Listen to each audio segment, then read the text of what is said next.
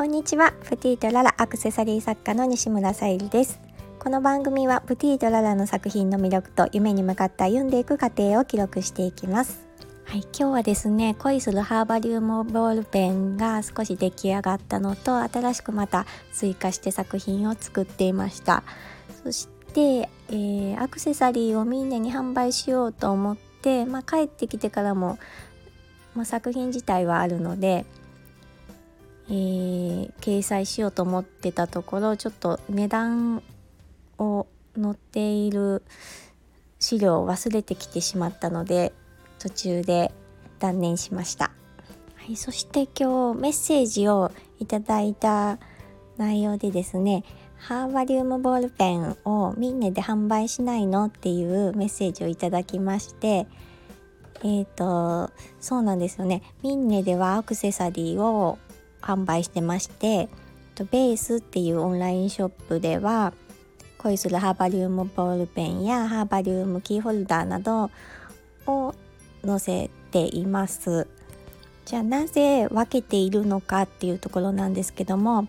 私もともとミンネから作っていた商品を全部販売していました。ボールペンとかキーホルダーもミンネで販売してました。そうするとですねページに載ってる商品がアクセサリーとか雑貨とか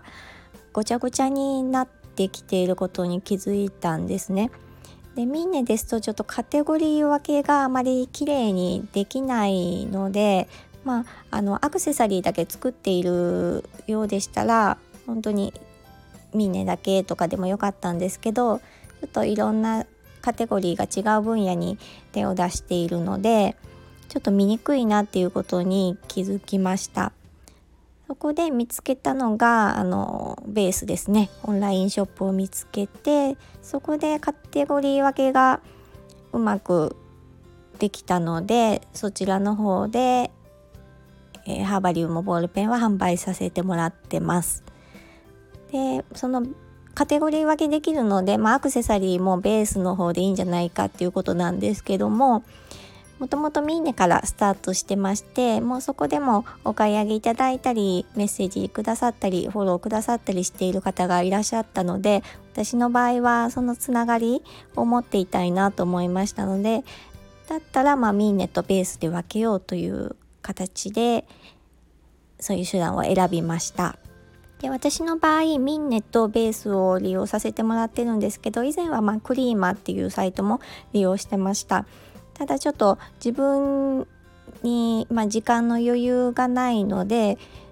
たくさんの商品を作らないといけないプレッシャーがあって今2つに絞ってます。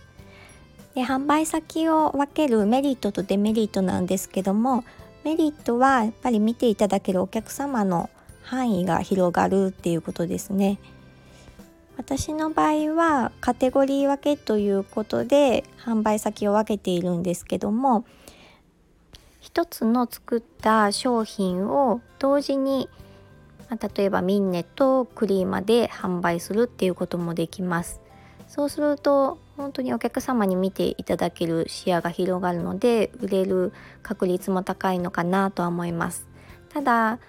あのどちらかで売れたらどちらかを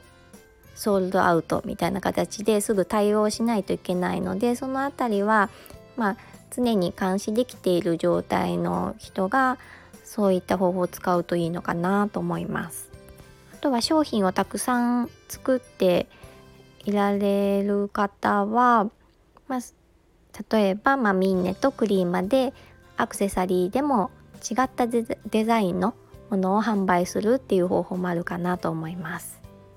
私の場合は今のところちょっとそのどちらも該当しないので カテゴリー分けという形で販売先を分けています。でデメリットはですね、えー、自分の商品のことをよく見てくださっている方が、まあ、私の場合カテゴリー分けしているのでこちらの商品も欲しくってま、例えばミーネの商品も欲しくってベースで販売してる商品も欲しいってなった時にお客様にまご登録いただく手間をかけてしまうっていうのとあと送料が余分にかかってしまうのでそういった面でデメリットかなと思います。し私の商品を見てくださっている方でアクセサリーもボールペンも両方欲しいってなった時はあのご連絡いただければあのミンネで両方一緒に販売しますっていうページを作ったりまたはベースであのアクセサリーと一緒に販売させていただきますっていうページを作ることも可能なのでメッセージいただければ嬉しいです。